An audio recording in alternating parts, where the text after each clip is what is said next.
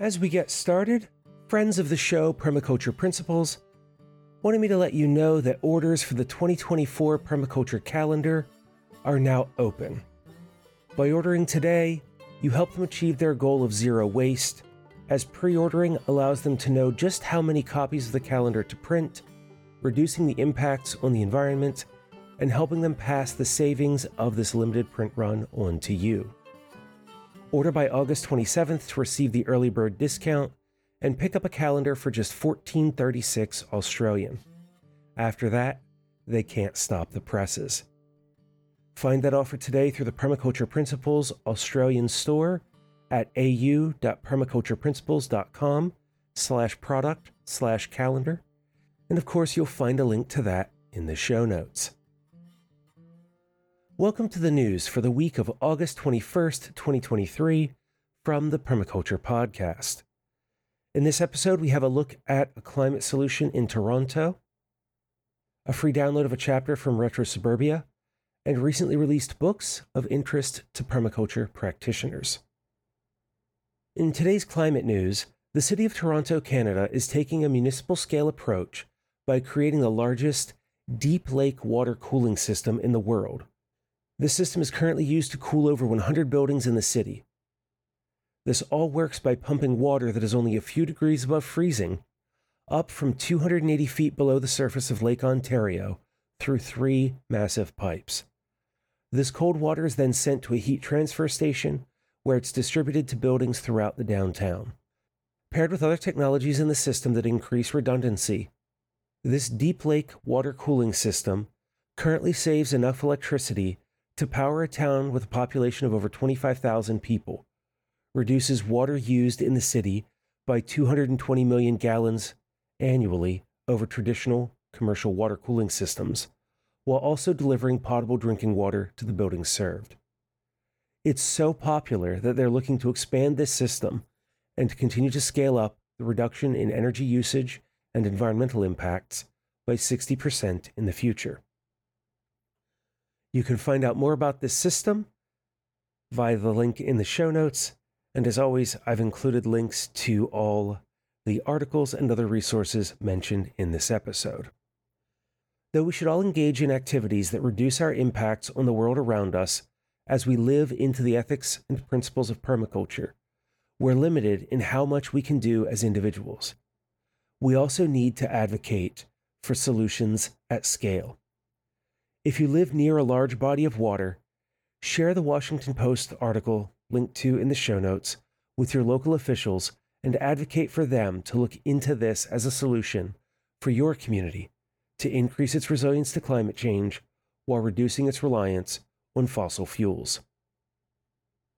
With all the wildfires in the world and historic storms currently threatening California and western Mexico, I'm reminded that David Holmgren and the folks at Melliodora Publishing made the chapter of Retro Suburbia on bushfire resilience available as a free download and included an excerpt on household disaster planning. Whatever you may face now or in the future, if you don't have a copy of Retro Suburbia, and you should, I recommend checking out this no cost 18 page excerpt. It can make a difference for you wherever you live today and will make a difference in the times ahead.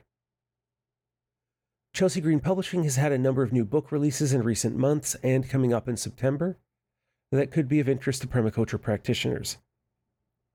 Those include Salt and the Art of Seasoning by James Strawbridge, a look at how to use salt in our kitchen, including for the fermentation and preservation of foods.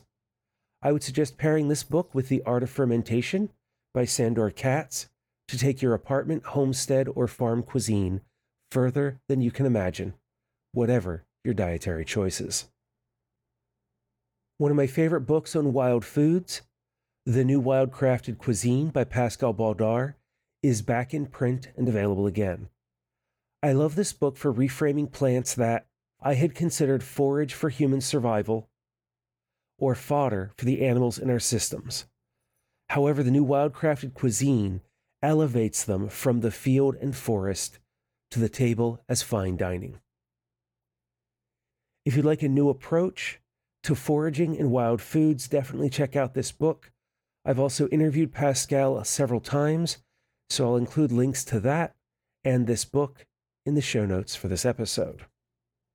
Out in just a few weeks is The Organic Medicinal Herb Farmer, Revised Edition by Jeff Carpenter with Melanie Carpenter. This book provides an updated look at the original 25 year classic that provides you with a seed to bottle guide for everything from starting your business to planting and propagating your plants of choice to creating the secondary and tertiary value added products that expand the range of offerings from a farm or homestead. As permaculture practitioners look for ways to stand out in a growing field of solutions and earn a living while living into their passion, a market garden medicinal herb operation could be a great way to diversify one's on farm operations. Also, as this episode of the news goes out, Chelsea Green Publishing is currently holding their end of summer sale, so you can pick up many of the books mentioned here or build out your permaculture library at a deep discount. So visit chelseagreen.biz and browse their offerings. That's our last note for this episode of the news.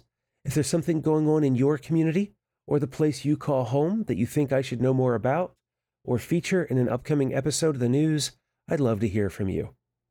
Get in touch. Call 717 827 6266. Email show at thepermaculturepodcast.com. Or, if you prefer, you can drop something in the mail as the show has a P.O. Box again. The Permaculture Podcast, P.O. Box 2509, Falls Church, Virginia 22042. Until the next time, spend each day expanding your library while taking care of Earth, yourself, and each other.